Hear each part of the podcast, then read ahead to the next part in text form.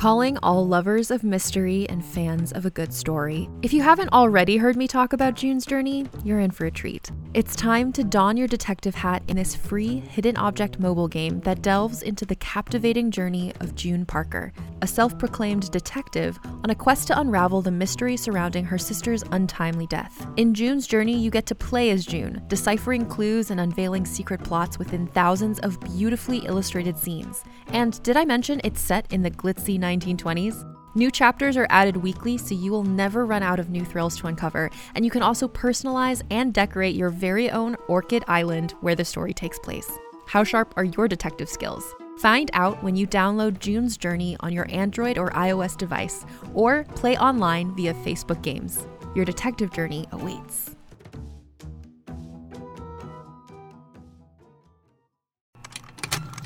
Contained herein are the heresies of Radolf Burntwine, erstwhile monk turned traveling medical investigator.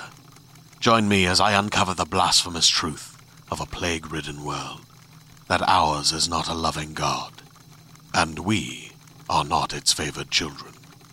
The Heresies of Radolf Burntwine, coming January 2nd, wherever podcasts are available. Hey everyone, welcome to Let's Get Civical. This is the podcast that breaks down politics, government structure, and dives into the context of current events, but in a super fun way.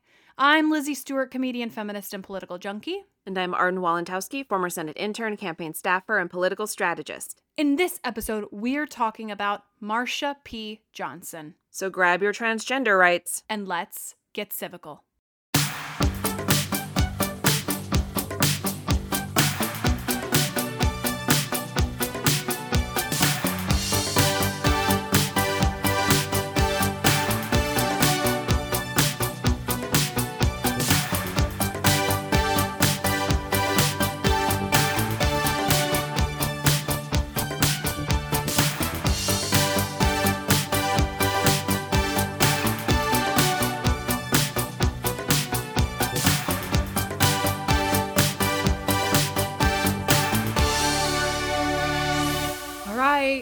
Gonna say hi. I'm gonna say Okay. it. I'm gonna Do it. say it. Don't you watch out, because I'm gonna say hello. Okay, one, two, three. Hello. Hello. Hi everyone. Guys, we're back. We're back. This is Let's Get Civical. I'm Lizzie Stewart. And I'm Arden Walentowski. And today, you guys, you're gonna freak. Today we have a guest. I mean, I wouldn't even say you're like a guest. We have a member of the family on the show. Yeah, additional member of the family on the show. Yes. Our amazing our amazing intern Houston Watson is joining us. Yes. He's gonna join us today. Hi, Houston. Hi, Lizzie. Hi, Arden. Hi. Hi. We we miss being in a physical space with you so much. Miss you guys too. No. but here we are virtually. It's amazing. Um and the reason why, I mean not the reason why, but Houston came up with this amazing idea to do a biopic episode on Marsha P. Johnson, and so it just made sense that we all hop on a Zoom Yay. Yes. to talk about her and her amazing life, legacy, Yeah. all of it. Yeah. And it it ties into what we were talking about. You know, we talked about the Civil Rights Act last week. Yeah. and now we can tie it all together with Pride Month and Oh really, you know, talk about all of the issues, especially since today of all days, Lizzie, you Oh. guys, Houston, Oh. really the pulse on the nose, the finger, on the nose, on the pulse, people. pulse of the public, pulse on SCOTUS. We're recording this, what, two hours after SCOTUS Hours. ruled that gay and trans people can no longer just be fired for being gay and trans, yeah. that they have civil rights.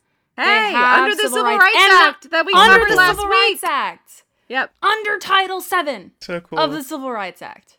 It's That's so cool. insane. It's insane. I mean, yes, this is where like, you know, obviously it seems like a coordinated effort between us and SCOTUS. It's not. Mm-hmm. but Although it- RBG did call last night and was like, hey, Sonia called me, RBG called you. Sonia Yeah. was like, Lizzie, honey, This you're gonna freak out. if you're not doing an episode on on trans rights, you should because it's Yep. gonna really line up for you. Yeah.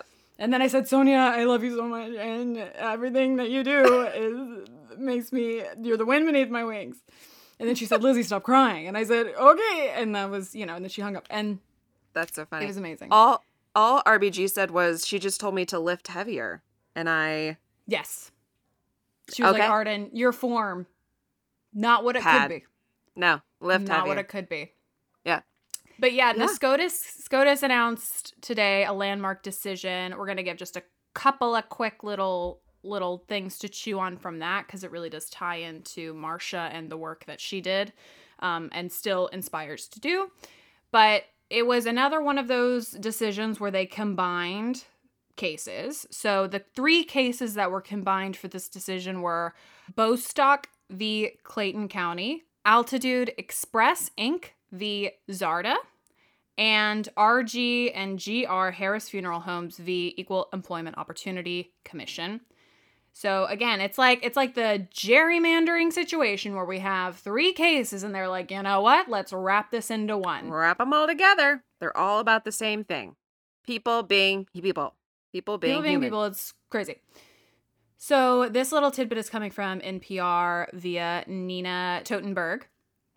And so she wrote The US Supreme Court ruled Monday today that the 1964 Civil Rights Act barring sex discrimination in the workplace protects LGBTQ employees for being fired because of their sexual orientation.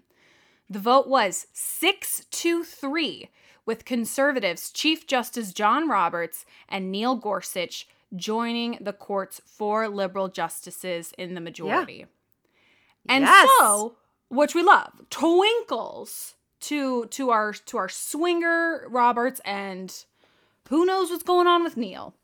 Thank you for Um, saying swingers in a court case about gays. Continue. Okay. Look. Thank you. Well, you couldn't let that go by. Come on. I know. I like you. This is why you're here. It's to call me out when I say things like that. That was so good. That was so good. Amazing that Chief Justice John Roberts really on this one was like, I gotta be on the right side of history here. I spent all of the impeachment case, the impeachment hearing, just laying down, and now I'm really gonna like come back. yeah, really history. hands off in that. What's really so I started reading the I read some of the opinion and some of the dissent just to kind of get a grasp. It's 170 pages, but it moves. and kind of iconically, Neil Gorsuch delivers the opinion of this, and Brett Kavanaugh delivers the dissent. Oh my god! Which I actually is what was John up to? That's so. I mean, but it, giving Gor- giving Gorsuch actually the opinion to write is really smart because then the conser- like so. it's a conservative. The conservatives are really taking a stand, as it were, and I really, but more than like Gorsuch Gorsuch's opinion, I want to read Kavanaugh's dissent. Well, I'm so glad you said that. Um, so it.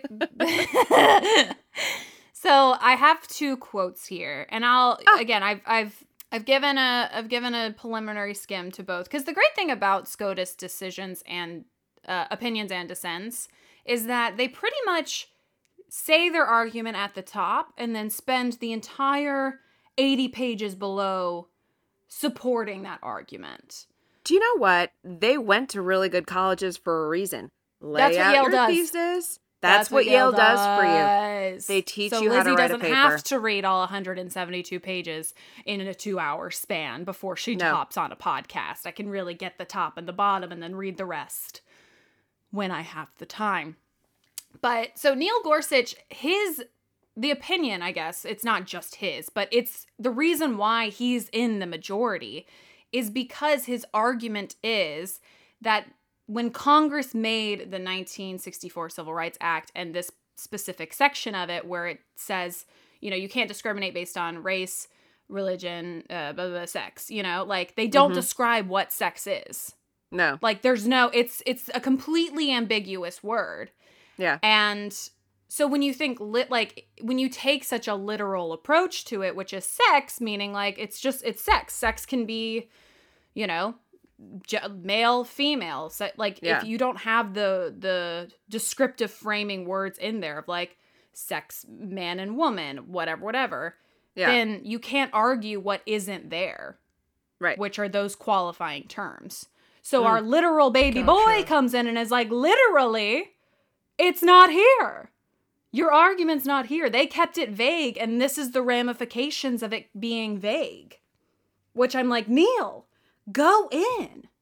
And then, of course, baby Kavanaugh comes in and he's like, he takes the approach of, you know, the judi- judiciary shouldn't be legislating, uh, which is basically Oh, like Congress should be the one who's coming up with this legislation, not us, thus the court. But he has a really interesting quote at the end of his thing that I think is interesting. But let me, this is what Gorsuch says in the opinion, just kind of as like a soundbite.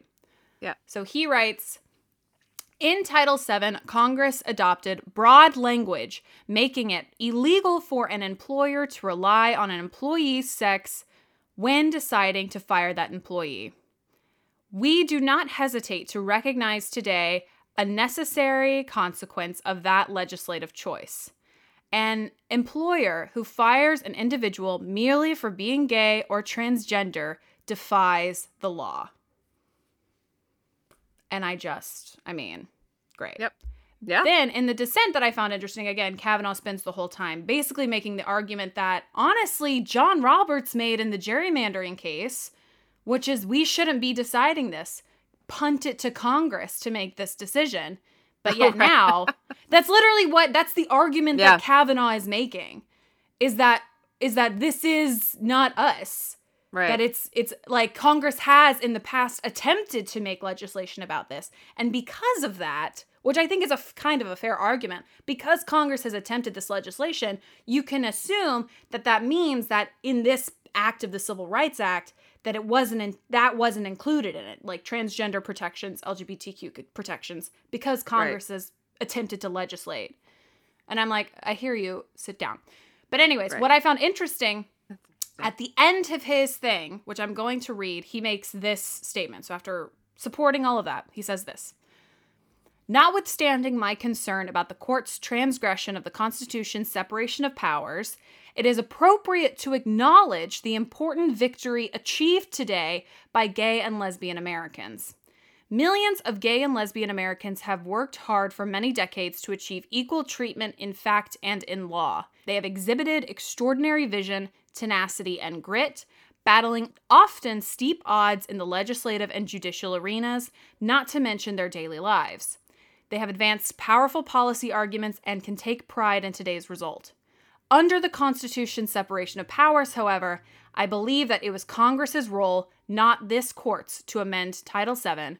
Therefore, I must respectfully dissent from the court's judgment. That's his final statement. God, that's such bullshit. I know, I'm just like, Brett, Brett, honey, you can't be like, look, I know how big this is. I still think it's wrong, but oh my God, so big, so big. This is the wrong decision. The best for you, my gays, the gays. They've worked so hard. They've worked so hard. And if I had it my way, you wouldn't have won.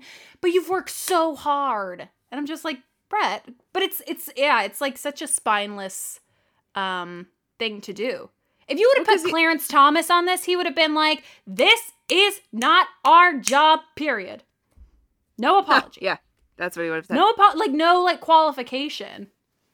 no qualification but i also feel like he's if if your job is not to interpret the laws of congress and say you know and and to read a law that congress has passed and to say it applies to you it doesn't apply to you it applies in this case it doesn't apply in this case what is your job like what are you doing there Yeah, like I, I to a certain thinking. extent i understand i don't agree with chief justice john roberts saying you know gerrymandering the that's a congress has to tackle that first Right. like I, it's a cop out like personally i think it's a cop out but th- there is a, an argument there to be said like we're you know what what how are we going to judge all of the laws across the 50 states. We could do that. Is that our job? But what, you know, whatever. But here you have a literal law of Congress and their job is to interpret what that means. Right. Yeah. I think I do think it's important that it's a 6-3 decision and not Yes. Five four. and not 5-4 yeah. either way, you know. yeah. If it had been Uh, yeah. 5-4 and it had been overturned, That would have. Yeah. that would have been bad. Well, and you're also talking about, you know, not what three days ago the Trump administration ruled, you know, took away medical protections for transgender patients, and it's like Right. to have all of those things in a row, it would have been. It just, I don't know. I feel like this. I agree with the court's decision, not just Yeah. because like I believe that you can't fire somebody because they're LGBTQ or trans, but because I think that the the opinion is correct and that they they didn't define what sex means because No. Because they didn't need you know it's like it's this is Well- this is a win I mean, bless them back in 1964. They, I'm sure that's not what they meant it to apply to. no, not even a little It's bit. not what they meant. Right. It was interesting in reading um the opinion, Gorsuch's opinion is one of the arguments that he makes that he's talking about that the the folks who were trying to, you know, justify firing based on the people's sexual orientation, preferences, identities, etc. Um, they were arguing that the attorneys on their behalf were arguing that, you know, people like trans people, like that wasn't really a thing in 1964. Like, so how could that, how could that be what Congress intended it to be if those people weren't there?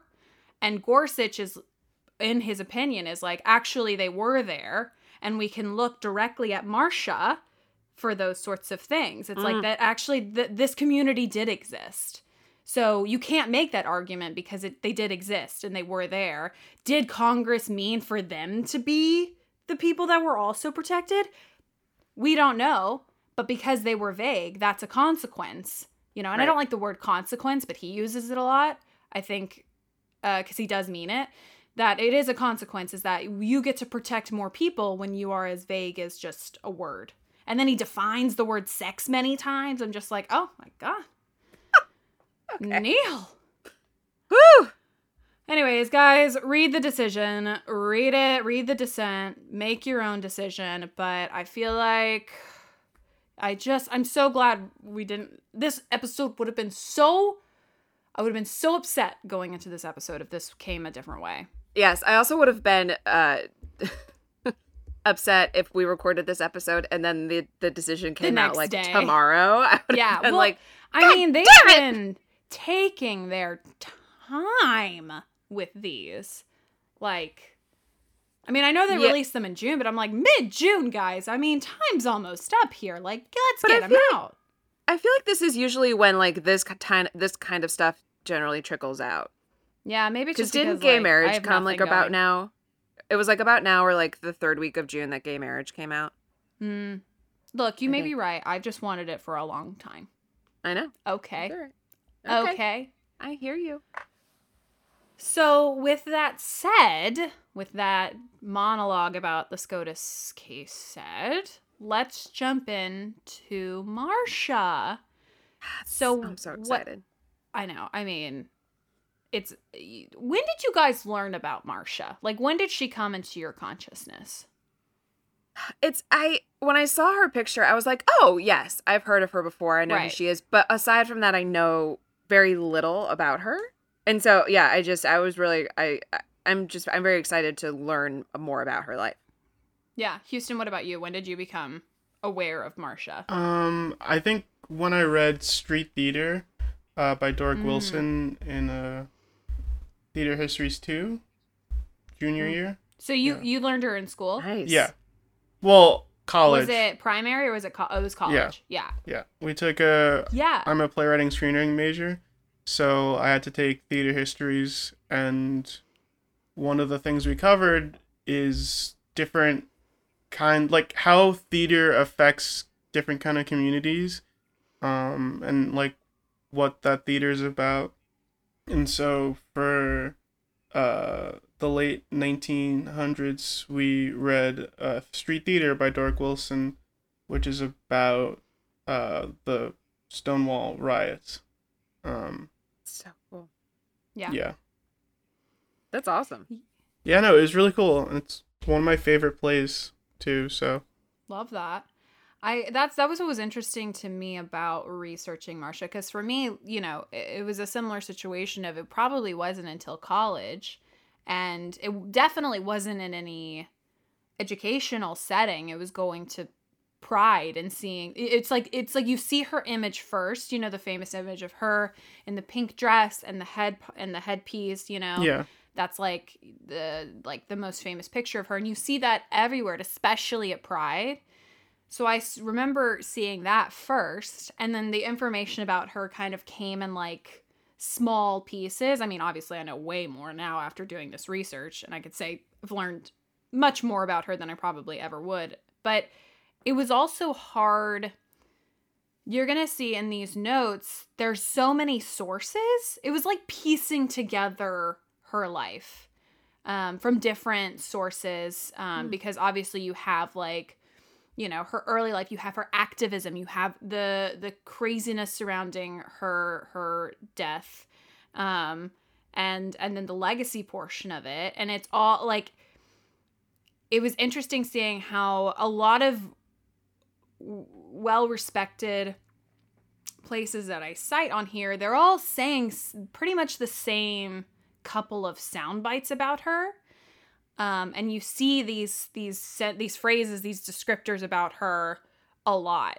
Um, so she still, I feel like, even now remains this kind of like enigma figure, but is also at the same time so so like uh, such an image of of you know a, a LGBTQ trans civil rights movement, and is also not taught in any school setting under college, No. which is crazy to me that Marsha isn't even like mentioned when talking about you know civil rights and and LGBTQ movements uh, in an educational setting. So that's a lot to say.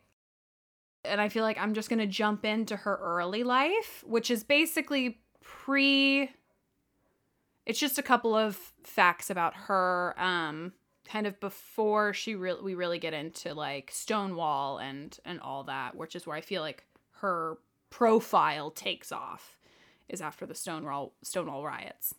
So, this uh, section of notes is coming from blackpast.org, Washington, and the Washington Post, Gillian Brockell. So thank you to both of those. So, Marsha was the fifth of seven children. She was born Malcolm Michaels Jr. to Malcolm Michaels Sr. and Alberta Michaels on August 24th, 1945, in Elizabeth, New Jersey, just over the bridge. She began, this is one of the facts that you see all the time across news, out, like, you know, research outlets, is she began experimenting with women's clothing at age five, but would stop due to teasing. Everything says that, which I'm, it's crazy. Then, after graduating from Thomas A. Edison High School in 1963, Johnson moved to New York's Greenwich Village. She had $15 and a bag of clothes. Homeless, she turned to sex work to survive and soon found a like minded community and the bawdy nightlife of Christopher Street. This is all coming from blackpast.org. Love the phrase bawdy nightlife.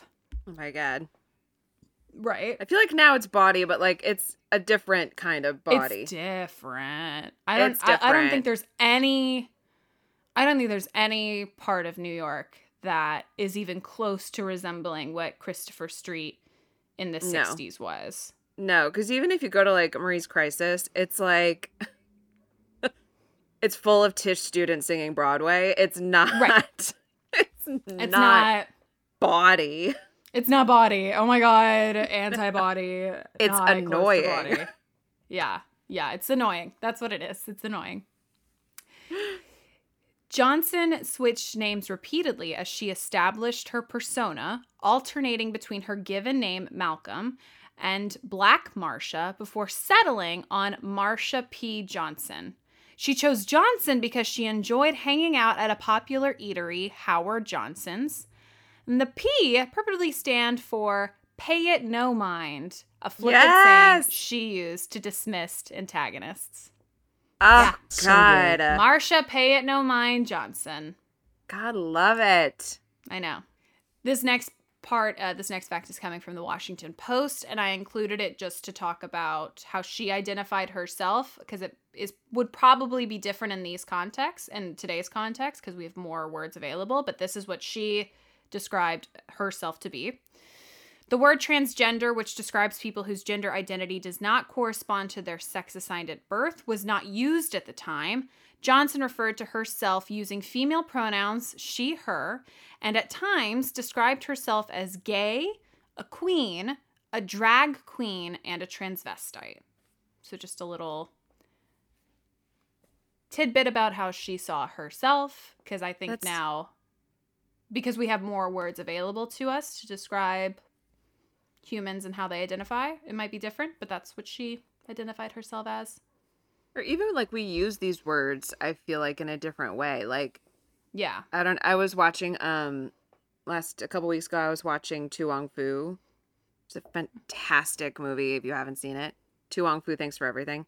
It's Patrick Swayze and John Leguizamo and Wesley Snipes, and they're all they refer to them in the movie as drag queens, except that they're they do drag, but they also that's also how they live their life. So they're like they don't they don't live as as men in the in the I mean that like the, it opens with them getting dressed, but when they go they go on this road trip basically and they get stuck in a small town and it's about them base like being transgender except that that's not how they handle the situation and they they refer to themselves as drag queens and I mean it's a movie from the 90s so it's just interesting to see how these words have changed because that's not how like that's not how we would categorize that's not what we would use that term for now Right. like i feel like a drag queen is very much somebody who like does drag Right.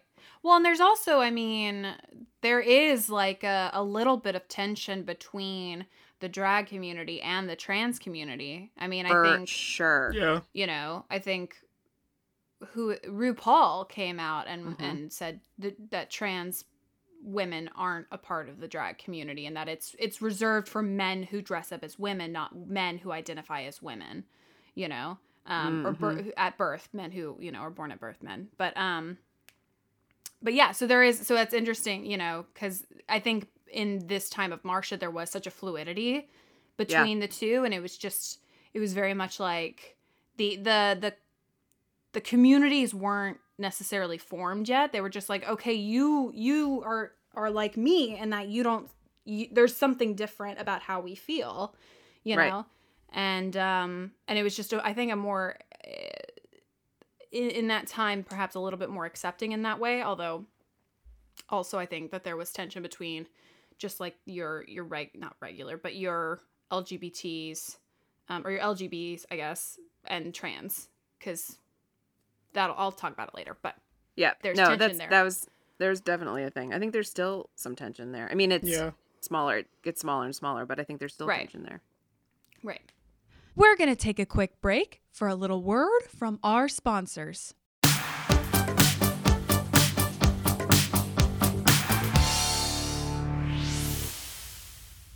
Here's a quick question for you How did you sleep last night? If your battle for a good night's sleep feels relentless, I have the answer. It's a podcast called Sleepwave with meditations and hypnosis created to help you fall asleep.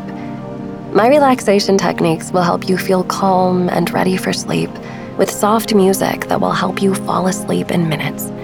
Most listeners never hear the end of an episode. So search Sleepwave on your favorite podcast app and find out why over a million people have fallen asleep to my voice. Hey there, it's Rachel Ballinger, and I am thrilled to invite you to Rachel Uncensored, my podcast where I get real with my friends and celebrity guests, where we talk about all sorts of topics. From personal stories to hot button issues, we cover it all. New episodes drop every Wednesday, so make sure you tune in on Apple Podcasts, Spotify, or wherever you listen to podcasts. Trust me, you won't want to miss out on the fun and candid conversations we have here on Rachel Uncensored.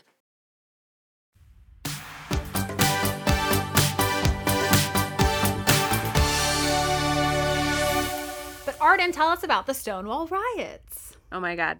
Okay, the 1969 Stonewall riots. This is coming from history.com, blackpast.org, and British Vogue. I'm so sorry. Honey, I'm pulling quotes. I'm pulling quotes. I'm t- that's what I'm saying. It's like it was like piecing together. Because you oh learn so much about these things, and you're like, where can I find a source that backs up this thing I learned just like on the streets of New York? You know? Right. So that's why it's Right. kind of like it's the same thing with Marsha. It's just like I know I know facts about her her like death. Where can I find that in the written word from Right, a substantiated source? So- Right. but yeah, Sure. Enjoy British Vogue. I think it's like one quote from British Vogue. So Oh my God, I'm so go. excited. Okay. Uh, so, from history.com, the Stonewall riots, also known as the Stonewall Uprising, began in the early hours of June 28, 1969, when New York City police raided the Stonewall Inn, a gay club located in Greenwich Village in New York City. The raid sparked a riot among bar patrons and neighborhood residents as police roughly hauled employees and patrons out of the bar, leading to six days of protests and violent clashes with law enforcement outside the bar on Christopher Street, in neighboring streets, and in neighbor and in nearby Christopher Park. At the time, New York City was not giving liquor licenses to gay bars and clubs, and that is what allowed the police to enter Stonewall without a warrant. Just a little aside. Which, Little you know. aside. You been to Stonewall? Mm-hmm. Yeah. Hu- Houston. Oh, well, I've been in front of it, but I haven't like seen it. I went to a uh, Pride uh, march two or three years ago, I think. Um, Mhm. and we marched past the bar, and it's pretty cool. Like nice, it's cool It's to really- see. Yeah, it's really cool. Inside, it feels like. I mean, it like being inside. It does kind of make you travel back in time because you're like, Yeah. oh, this is. It's like dark and small. It's so small. That's what It's like, so small. It's tiny. Even from the outside, it's like, oh my god. Yeah, It's And and, you- and then you just you think about like how it was such an oasis to this community. They wanted this small piece of space, yeah, you know, and it was so violated. This tiny bar that was theirs. yeah. It's Anyway. uh small and covered in. I mean, you walk in and it's like you take a breath and you're like, okay, I am intoxicated now. It's so it's like covered in every kind of alcohol and I'm sure bodily fluid. There's absolutely possible. Yeah. Um, yes. it is a gay bar.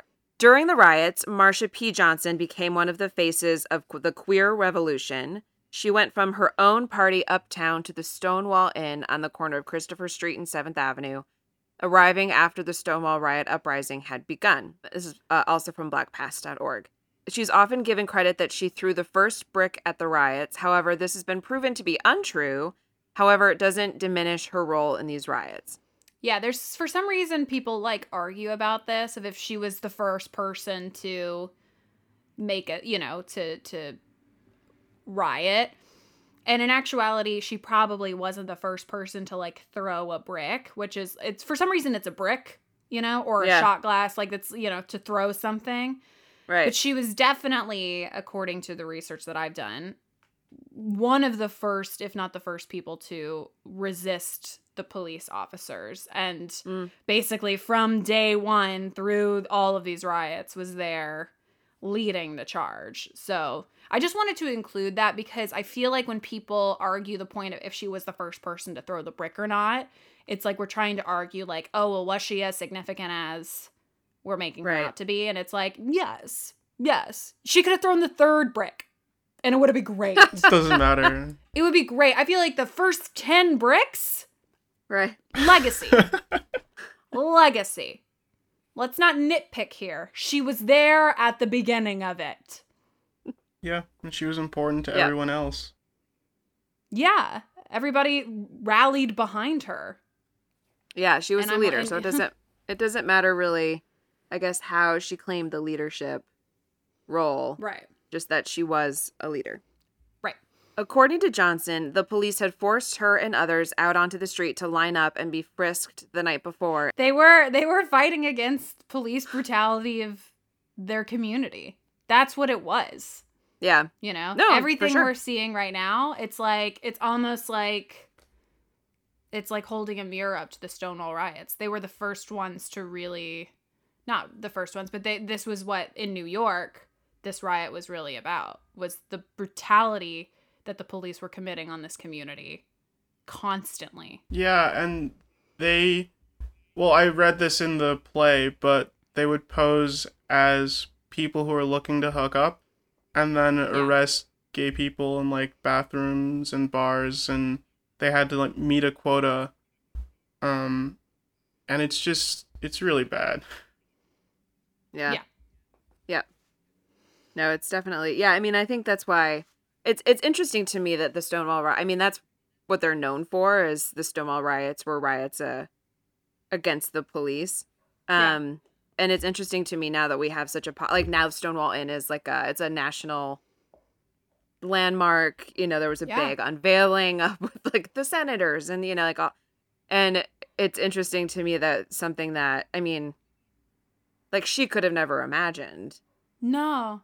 like whether she threw the first brick or not like that you know fighting against the police in this moment that later a that she would be elevated and b that the stonewall inn would be a place of it would be like a mecca Right. Well, You and know? also, you know, we'll talk about this a little bit later and sort of like what the legacy of Marsha is is that even after I mean, there was sort of a we'll talk about it the the gay rights movement and the LGBTQ movement like begins after Stonewall.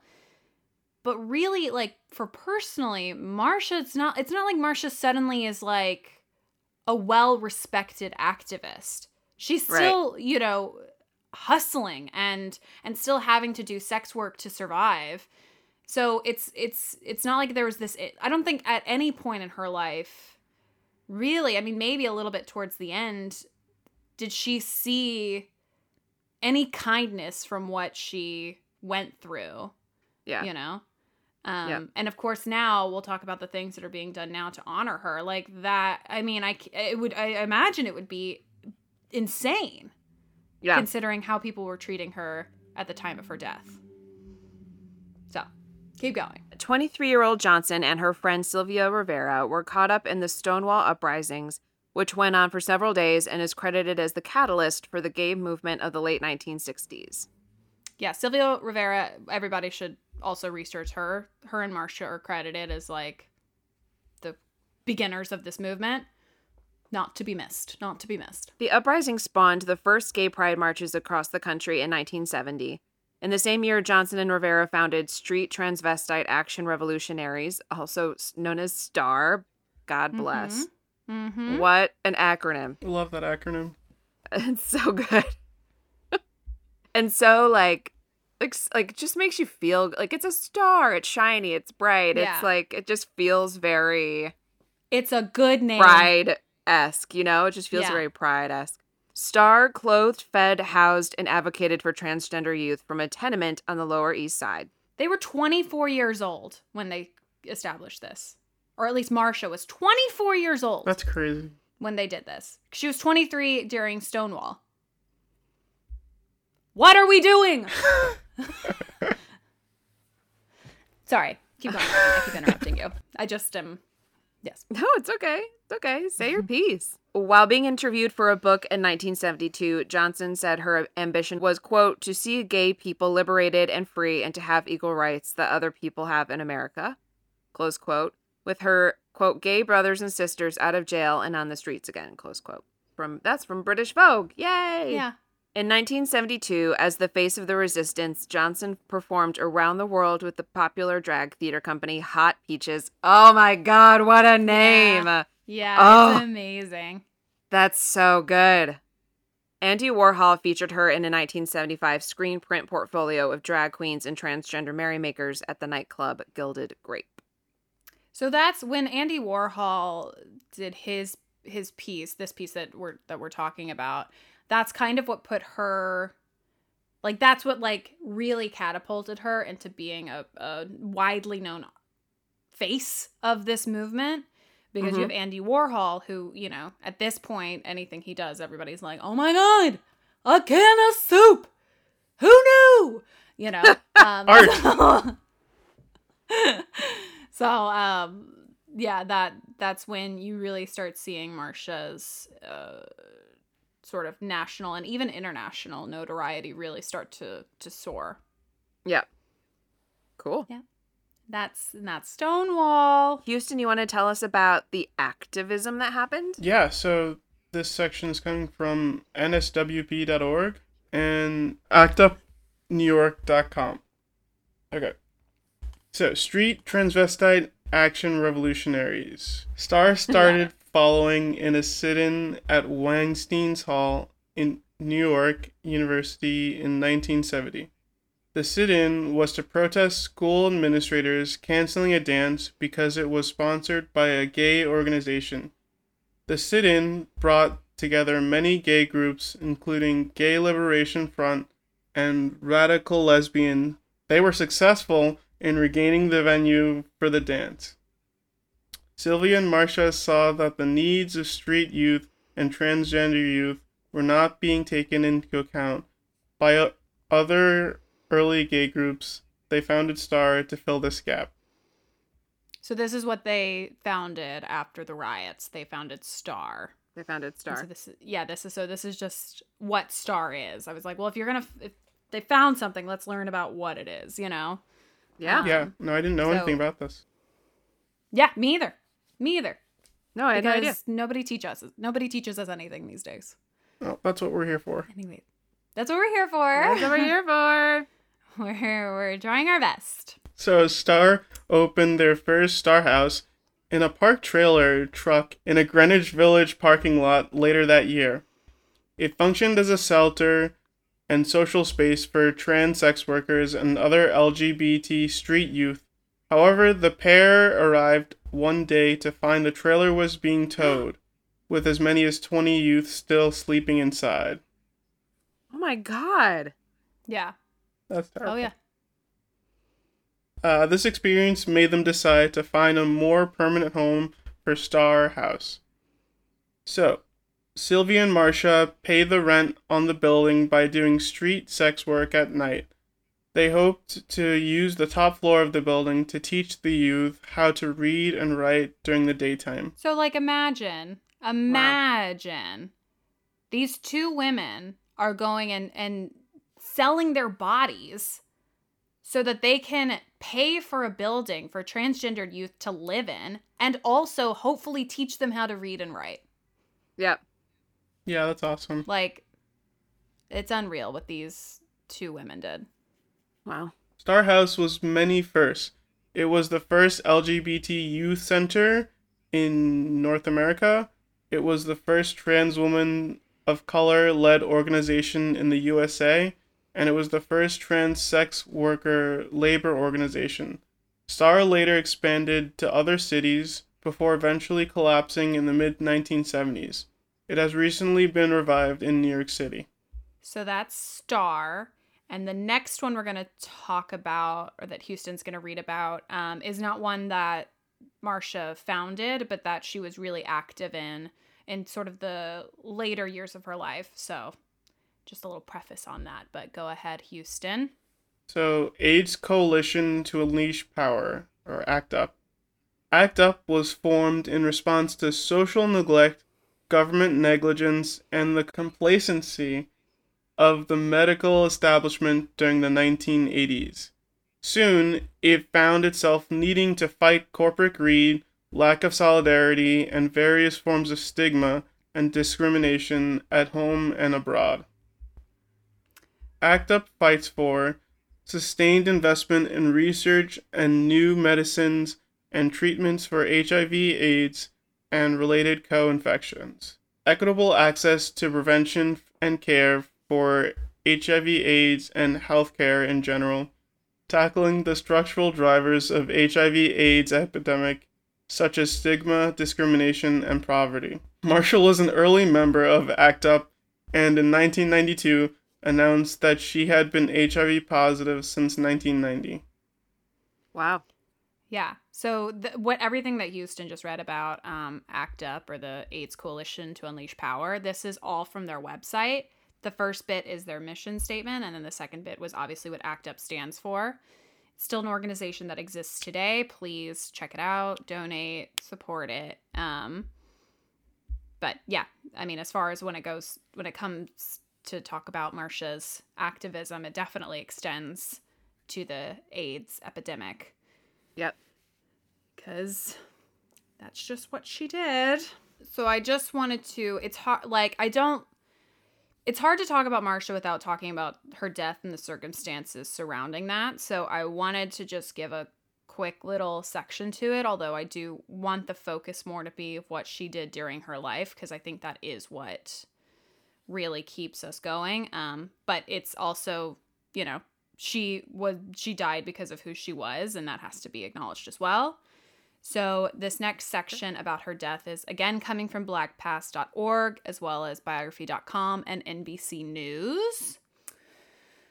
So on July 6th, 1994, 6 days after being reported missing, Johnson was found drowned in the Hudson River off the West Village piers. She was 46 years old. The police ruled that she had committed suicide despite claims from her friends and other members of the local community saying that she was not suicidal. 25 years later, Victoria Cruz, a crime victim advocate of the New York City Anti Violence Project, reopened the case. So, one of the things about this was that she had a, a wound on her head, and the cops were like, suicide, done. Right. And it, they made that decision so quickly. And what this is covered really extensively in the Netflix documentary The Death and Life of Marsha P. Johnson, which everybody should watch. But it's there are so many there it was such a quick decision to be suicide when there was little to no forensic evidence to support this. And so, continuing on with the notes, the ruling was changed from suicide to undetermined in 2002, and 10 years later, the case was reopened as a possible homicide and remains open. So Marsha's death has not been solved. I believe the I think very recently the the police commissioner apologized for the handling of the case. Of course, this was like in 2018 or 2019 and I'm like, "Honey, this was in 1994." Yeah, it's a little late for You're that. apologizing now? Now it would have been 2002. Like you like you obviously acknowledged the mistake in 2002 Right. hun anyways so Wow. again it was kind of like 1994 the, so recent. it is so recent um and it's you know when you talk about like right now we have such a an epidemic of you know young uh, predominantly black trans members of, of our community being murdered and those murders going unsolved it's it's been happening for so long you know Mhm.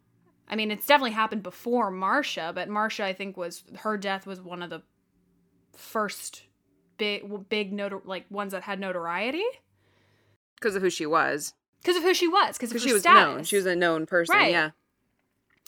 and she was she was murdered you know Yep.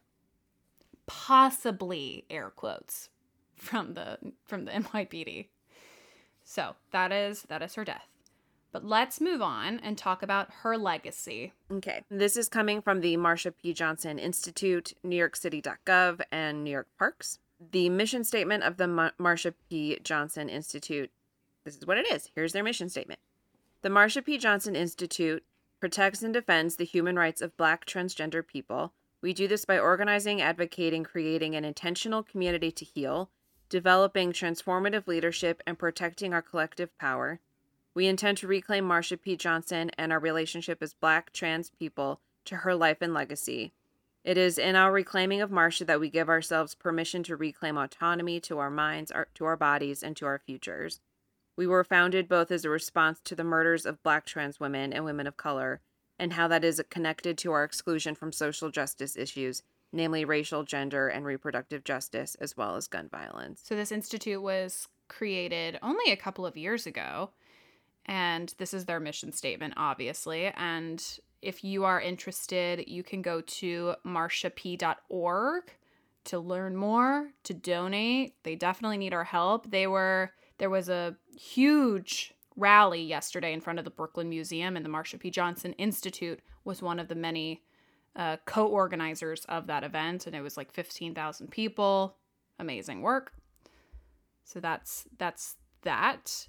Houston, you want to tell us about the monument? So in 2019, it was announced the next She Built NYC monument will honor pioneering transgender activists Marsha P. Johnson and Sylvia Rivera, key leaders in the Stonewall uprising that sparked the gay liberation movement and the modern fight for LGBTQ rights in the U.S. The proposed location for the monument is in Ruth Wittenberg Triangle, a prominent public space in the heart of neighborhood landmarks that were essential to LGBTQ history and advocacy, including the Stonewall Inn and St. Vincent's Hospital. And I think the monument is supposed to go up in 2021, although I don't know how coronavirus will play into Right. that. Yeah.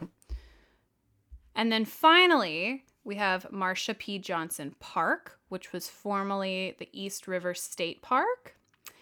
And this is so recent. So on February 1st, 2020, not a few months ago, Governor Cuomo renamed the park in honor of Marsha P. Johnson, a transgender woman of color who was a pioneer in the LGBTQ civil rights movement and a prominent figure in the Stonewall Uprising. And so you can visit New York Parks. Um, is it newyorkparks.org?